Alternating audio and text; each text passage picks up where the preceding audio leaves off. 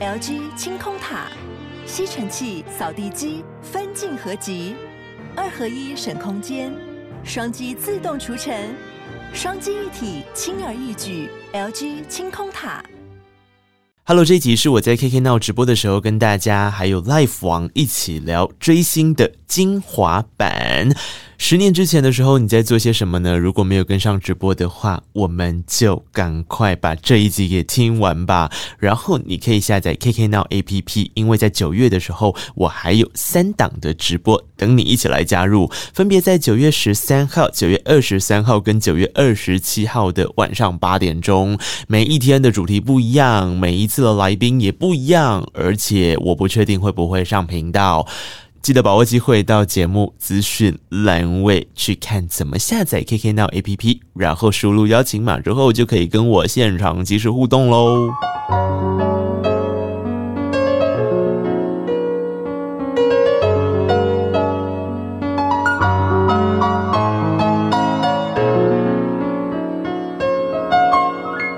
记得告白，才有未来。欢迎收听《告白那一刻》，我是那一刻，嗨，大家今天好吗？今天要来跟大家聊聊的内容是十年之前我不认识你，你不属于我，但我们都是这样。追星上来的，大家应该有很多追星的故事吧？然后如果有听过我的一些访问，或是我在节目上面跟大家聊天的内容，应该会知道，其实追星这件事情对我来讲非常的重要。因为如果不是追星的话，我不会走上广播跟做流行音乐的分享这一条道路。所以今天就要来跟大家聊聊过往的一些荒谬的追星路，然后也欢迎大家在底下分享。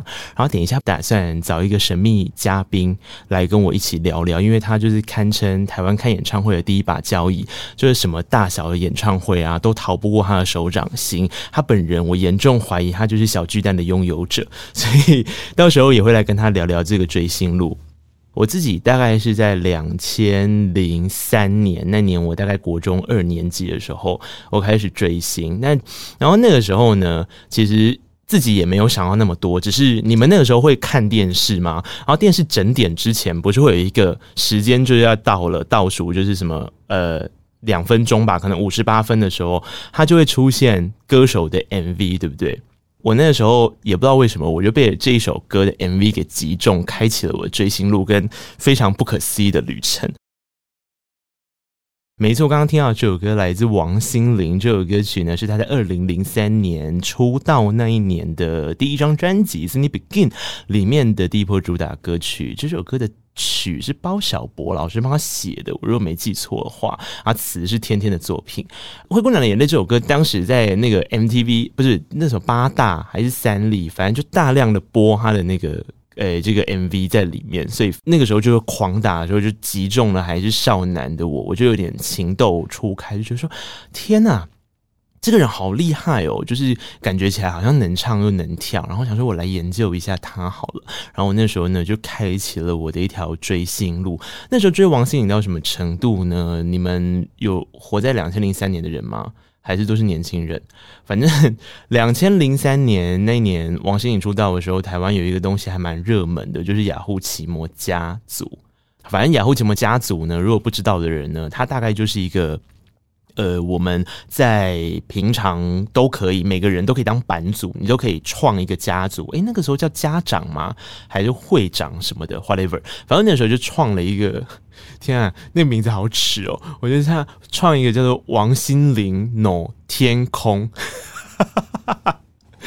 然后。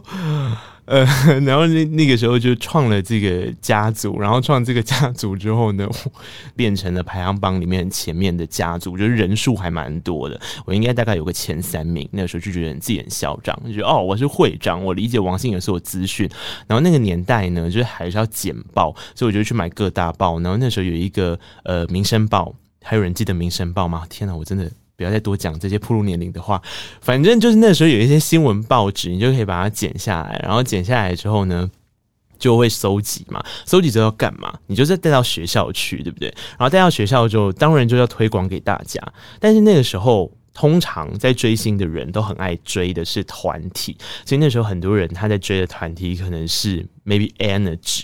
然后我那时候呢，就为了拉拢班上的同学跟我一起当管理员，还有一起追星，拉拢大家的时候，我还去做一件事。大家那时候会看 MTV 风云榜吗？然后还有什么唱片的榜单叫做五大唱片榜跟 G Music 风云榜。反正我那时候就很疯狂的在做什么事，在做比榜，因为很多人打榜嘛，然后打榜这件事情，他就是会去买专辑，然后就会有。签唱会的时候，什么一张握手、三张抱抱、五张合照之类的。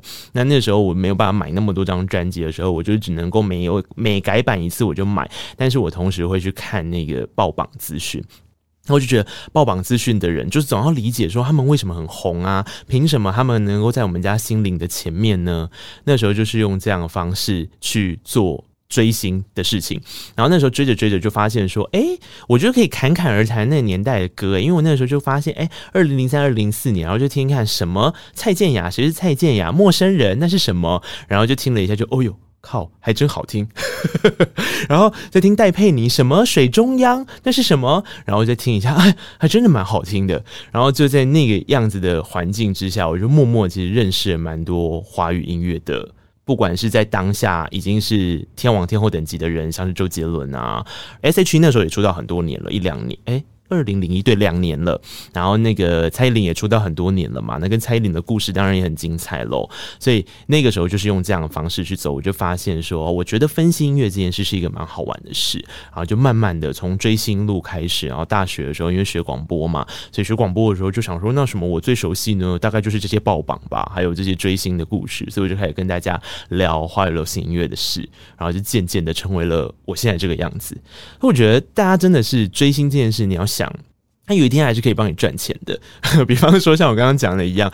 然后我想，除了这个之外，你很会分析，然后你也可以作为一个很好的影像创作者。像我就很常看那个 Jimmy Bro，我就很常看吉米哥的的内容嘛。那文字的部分有现在很多线上的杂志，比方说吹音乐等等的方法，你就可以有一些它是可能是独立音乐，有一些可能是做这个呃，比方说天王天后的一些整理，过往的历史资料跟现在的比较，我觉得这件事是蛮好玩的。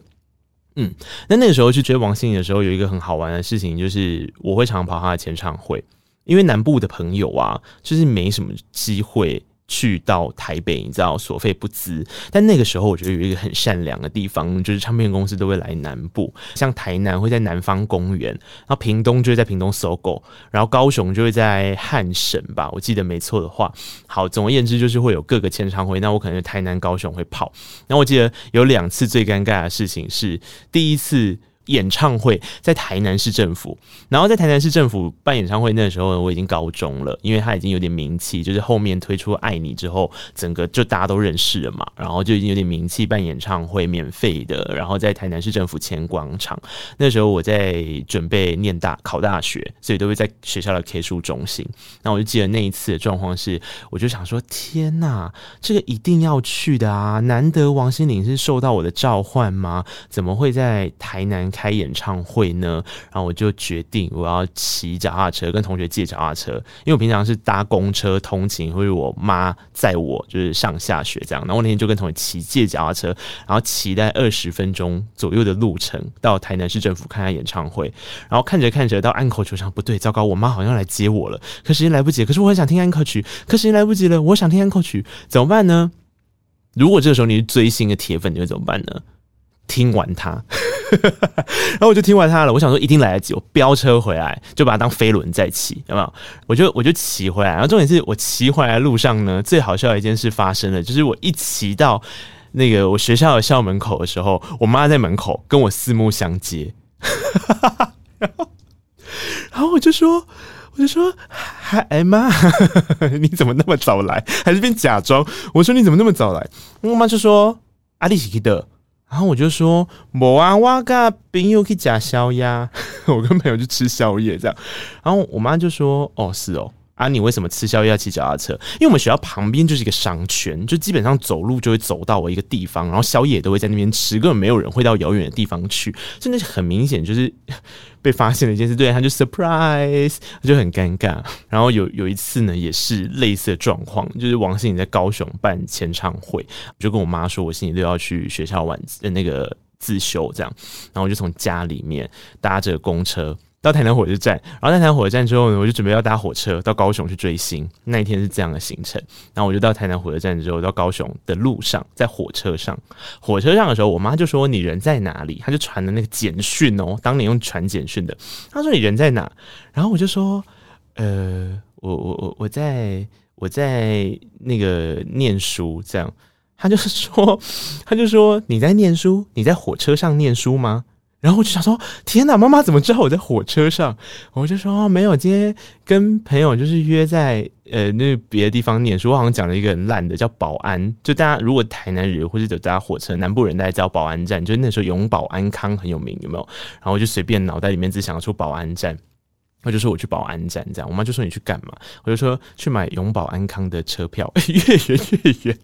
然后我就一直很好奇，我妈为什么会知道？事后我才发现，原来我妈。在上班的路上会经过台南火车站，就在那个 moment，他看到了我走进去火车。我想说，妈妈要不要这么的神奇？妈妈是女巫吗？她凭什么知道？就是我在冲她回啊，奇怪了。然后后来才知道，我妈是这样。然后我妈就是抱一个窃笑的心情，等待揭穿我这一切。反正很荒谬啊！那时候就是跑高雄也被发现啦，然后去演唱会也被发现啦。我想说，妈妈真的是什么都知道。然后那个时候我还记得有一次也是韩流的时候去签唱会，然后前几次去签唱会的时候我都还傻傻的，因为你都觉得有很多专业的追星族，然后好像前几排都是这个，然后他们就很有钱做一些应援灯什么的，然后我们就没有钱啊，我们就没办法这样做。我就想说不行，我一定要跟王心凌有机会在那个场合里面聊聊天。然后我就做一件事，我就上去之后我就一直在想，我要跟别人不一样。这个时候如果是你们，你们会讲什么啊？我那时候说的话是什么，你知道吗？我那时候上台就跟他说：“哎，心灵，我觉得这一这一次的专辑里面十首歌都好好听哦。你觉得接下来要打哪几首歌啊？我觉得哪，我觉得这些歌都好适合当主打歌。我就开始这边当 A N R，就大家知道 A N R 吗？就是反正专辑的企划，我就这边讲一些，我觉得这很适合你的定位跟你当下的风格，你可以再多几个当这主打歌。我在话讲到一半的时候被宣传敷衍赶走了，还是经纪人，反正就是说好，谢谢这位朋友，那我就。下去了，嗯，怎么办？很没创意，很认真。我觉得自己有一点是因为我跟我后来的工作有点关系。我后来才发现，没关系啊，我没有办法建议王心凌，我可以建议千千万万个音乐人，怎么样？反正当下大概就讲啦，就是做一些前场会的那个追星行程不多，但是还是会追。但我觉得等一下那个来宾讲一定更夸张，我要把这个舞台丢给他。总而言之，这就是在外面的时候我可以这样做。那如果不是在外面追星的时候，就是看戏啊，一段爱与什么的故事，对吗？有哦，大家知道王心凌演的第一部戏是什么吗？才不是天国的嫁衣嘞。我觉得这个有分专业歌迷版跟一般歌迷版。最专业的歌迷会告诉你说，王心凌演的第一部戏是《车正在追》，那是他在学生时期的时候的一部剧场。大家知道那部戏是跟谁一起演的吗？就是范植伟。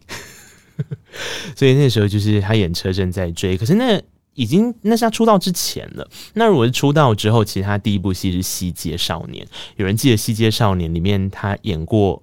一个角色叫沈银河嘛，然后那时候他演沈银河的时候，里面有一首歌，就是他每次一出现的时候就会唱。那那一首歌也是大家最熟悉他的一首歌，他在安可曲的时候一定会唱的那一首歌，或者是那个演唱会结束的最后一首歌，就是安可帕之前的最后一首歌，那首歌就叫做《当你》。当你那首歌当时是第四波主打，然后他就是搭着《西街少年》这一部戏的主题曲，然后也也我觉得也不能算主题曲，因为主题曲是他跟孙协志唱的《煎熬》，然后可是那个时候就是他出现的时候都会有《当你》这首歌这样，所以那个时候是《西街少年》，我就追，然后后面就是大家都知道《天国嫁衣》，他就有追跟那个利威廉还有明道。的那一部戏就《天国嫁衣》，然后出很多周边啊，我也都有买。这样，反正到那个时候就差不多了。我就觉得好像后面的戏就有点看不下去了，因为结构都差不多，然后偶像剧追的年代也差不多快过了。因为我那时候已经高中，慢慢的在尾巴了。我想说，可那 lucky。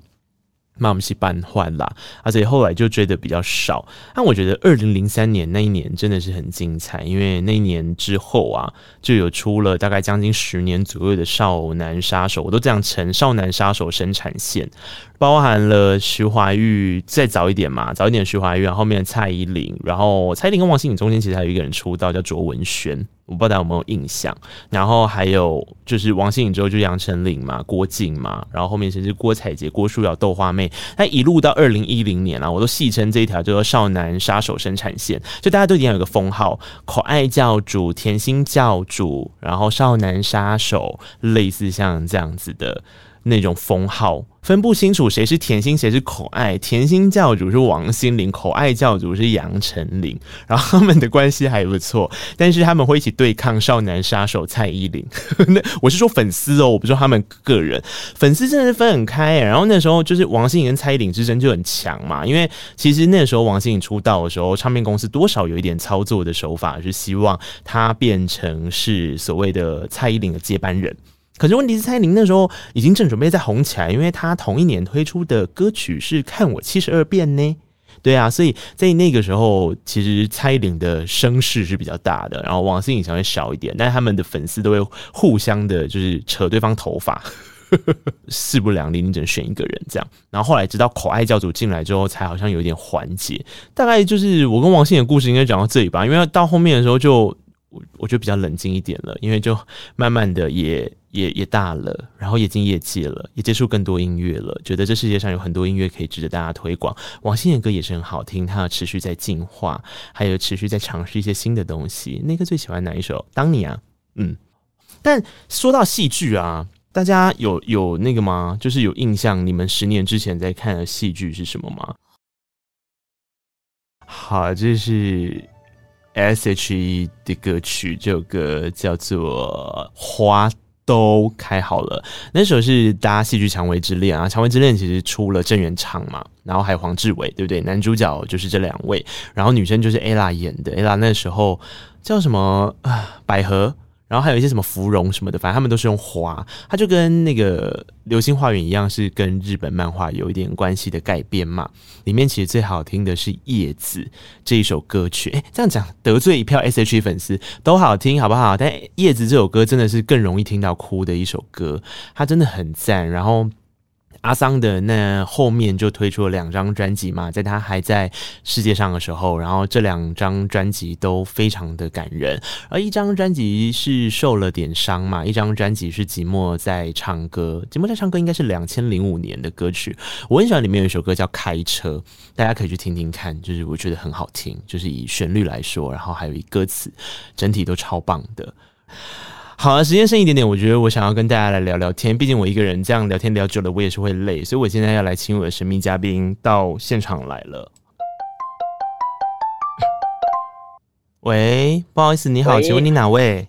我我 Life 王啊，是 Life 王啊！啊，欢迎 Life 王耶！啊，真的是太感人了，终于把 Life 王请到空中来，大家。对于 Life 王的认识深吗？你知道他叫做 Life 王，不是因为他姓王哦。首先是这件事，我也不姓赖，是不是很多人会先问这个问题嘛？你说。对，还有问我说你是不是姓赖，但不是。我们可以聊聊看你为什么会叫做 Life 王这件事情吗？我忘忘了哎、欸，就当当初只是想说取一个比较棒的名字这样 比较棒的名字，请问你先生你几年次啊？哈，你贵庚？乱取乱取了一个，是不是棒哦？那我觉得现在有点 LKK 不太行。那我明天换一下好了。谁在跟你辩？烦是好。总而言之呢，我觉得 Life 王是，我觉得因缘际会也是巧合了。我跟 Life 王认识也是因为看演唱会。不过这件事情已经是到我进入业界之后的事了。因为 Life 网的追星虽然追得早，嗯，但是这个品牌成立到现在大概多久啦？大概五年吧。已经这么久了。早设立，我前面没有那么努力的在经营啊。所以人数比较少哦。那你那个时候创这个粉丝专业的原因，是因为你追星追到走火入魔吗？可能吧，因为那时候看很多人写那些乐评啊，就觉得哎、欸，好像很酷。嗯，那如果有会不会可以写个演唱会之类的评论之类的？很多人，如果你现在要 follow 演唱会的资讯的话，你都可以上 Life 网的网网站网站上面，它会更新的非常的详细，非常的清。嗯嗯但我觉得有这样子的动力的原因，应该就是因为你是一个追星族吧？对，没错。Life 王的追星路应该比我长。你刚刚有稍微略听一下我那就是 one and only 的追星路吗？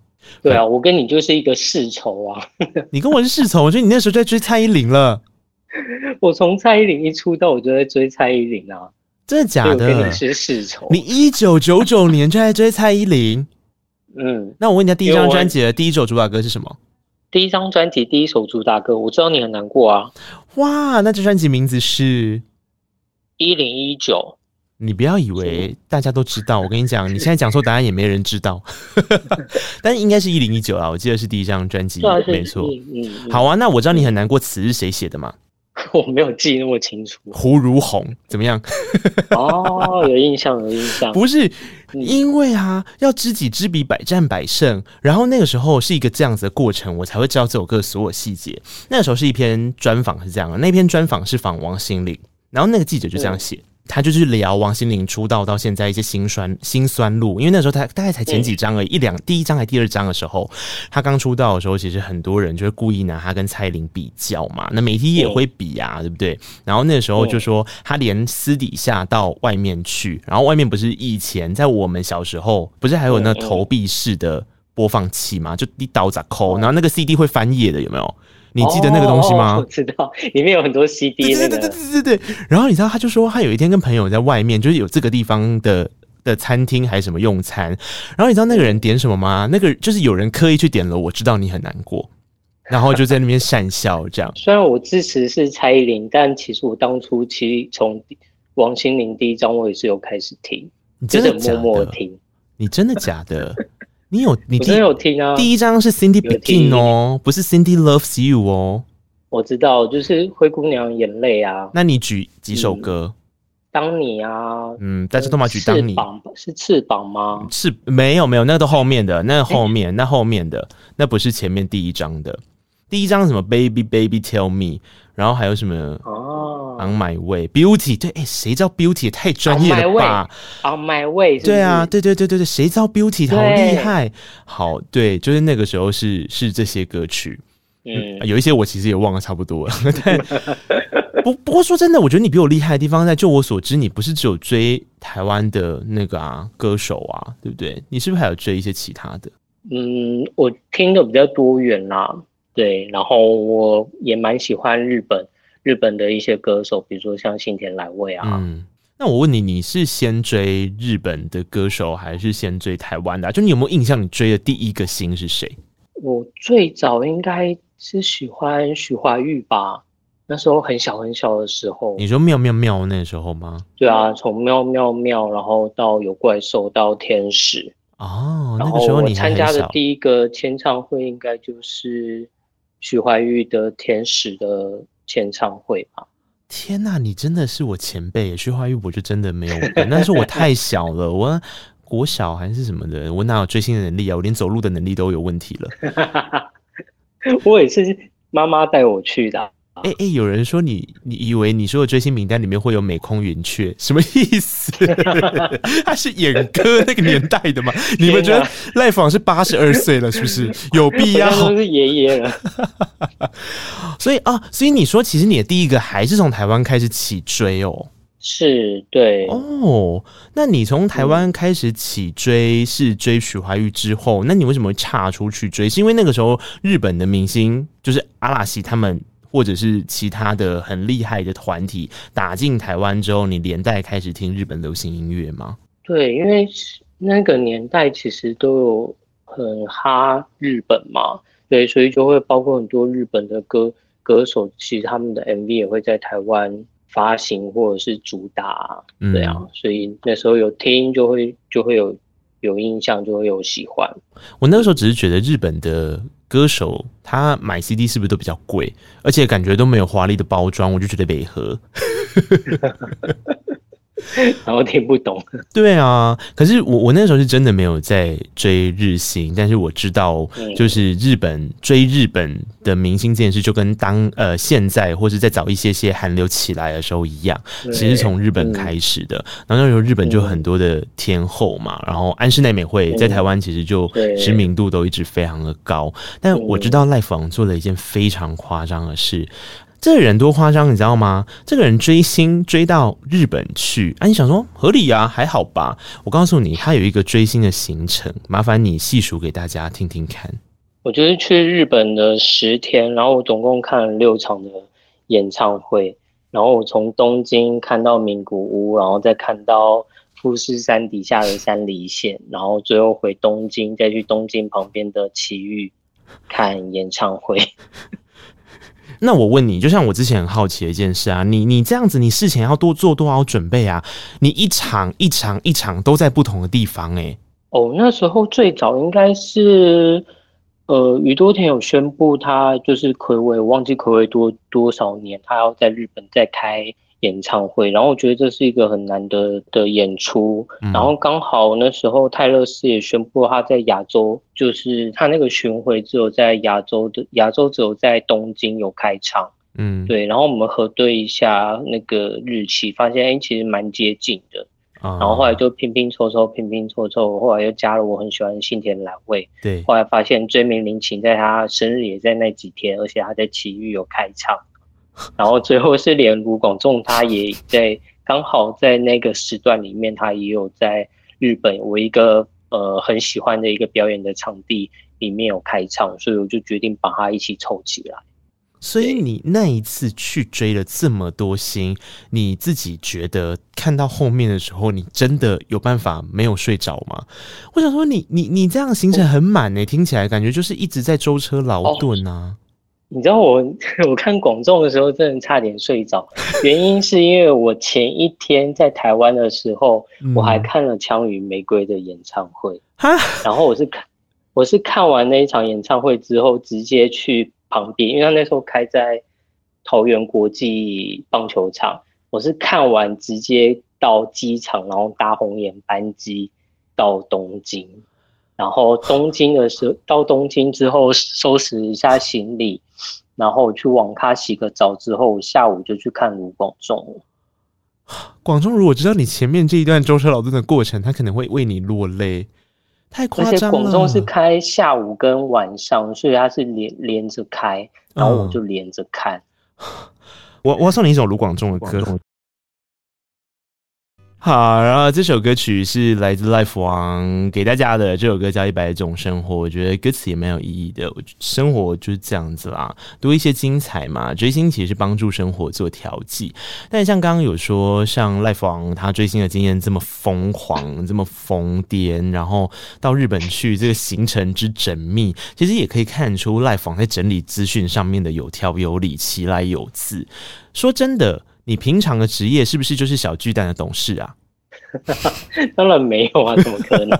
因为应该一大堆粉丝问你说，为什么你每一场很像都有办法到现场去看？你到底怎么抢到票？你真的是有小巨蛋的特权票吗？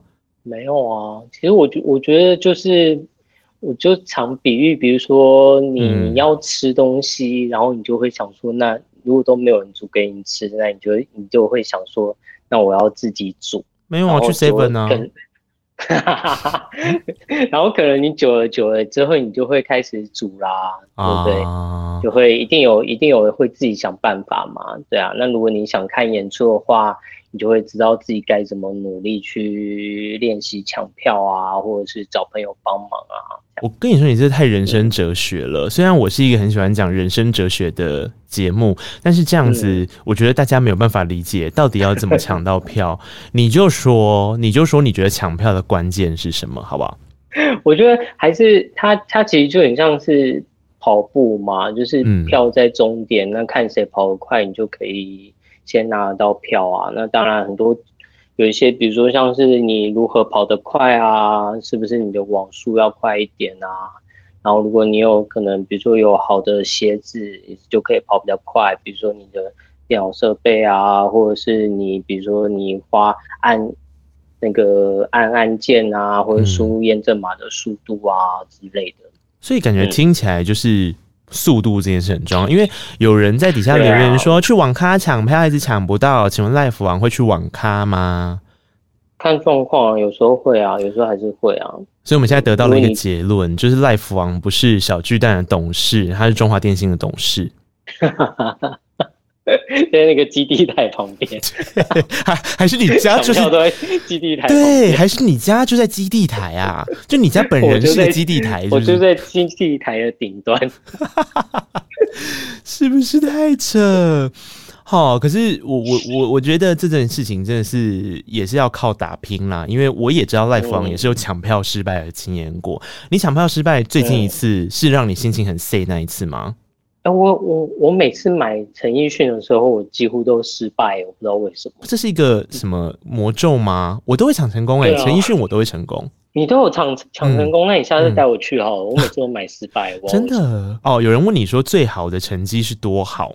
就是他的意思是说那个座位应该就是第一排吧？对啊，第第一排吧，或者是序号个位数之类的。哦，我有一次广众在台南开，嗯，开连续两场的演唱会，对。然后我跟我朋友就是两个都去网咖，然后我们就坐隔壁，嗯。然后我请他帮我买，然后我们一个人买第一天，一个人买第二天，嗯。结果出来的时候，我们两个人买到位置一模一样，都是在第一排的正中间。所以我连续两天都坐在一模一样的位置，哎、欸，这很强哎、欸！你，嗯，其实很多这种这种很奇妙的事情。你真的演唱会人品爆发哎、欸？还是你平常有在膜拜什么演唱会之神啊？就有哪个神是管演唱会的吗？我不知道，可能我自己吧。我 什么自己造神？我刚才想说是文昌帝君，还是关圣帝君，还是妈祖？音乐人在呈现他们生命力的时候，除了出现在作品当中之外，其实在演唱会上面的现场魅力的版本也很重要。所以真的是推荐大家，如果有机会的话，就去看一下现场演唱会，把它当成是追星也好，那或者是想想十年之前你追的那个明星，然后你就在想说，哇，他还会再开几场演唱会啊的时候，你就有一种哦，我要去看的这种感觉。对吧？你应该也是有时候会有这样的念头吧？嗯、而且有些有些是你现在真的不看的话，之后可能没有机会看。你要举例吗？我不敢哦，我还在业界，我不敢乱讲话哦。你说嘛，你说嘛，谁呀？哦，像我像我之前有带我妈去看凤飞飞，然后刚好那一次就是她最后一次的那个演出。对，或将会啦，二姐也已经隐退了嘛，嗯、对不对？哦，合理合理，讲一些现在已经隐退的人，你也算聪明啦哦。好，非常谢谢 Life 王今天到空中来陪我加入这场直播的处女秀体验。然后大家也真的，如果要追星的话，第一把交椅 Life 王的粉砖给他追起来了，好不好？好，好，拜拜，大家跟 Life 王说拜拜，拜拜，好，他们都跟你说。拜拜本期节目可以在 Apple Podcast、KKBox、Spotify、Mixer Box、First Story、Sound On、Google Podcast 等等平台收听。欢迎听完订阅、评论、留言，谢谢你让我知道你在听。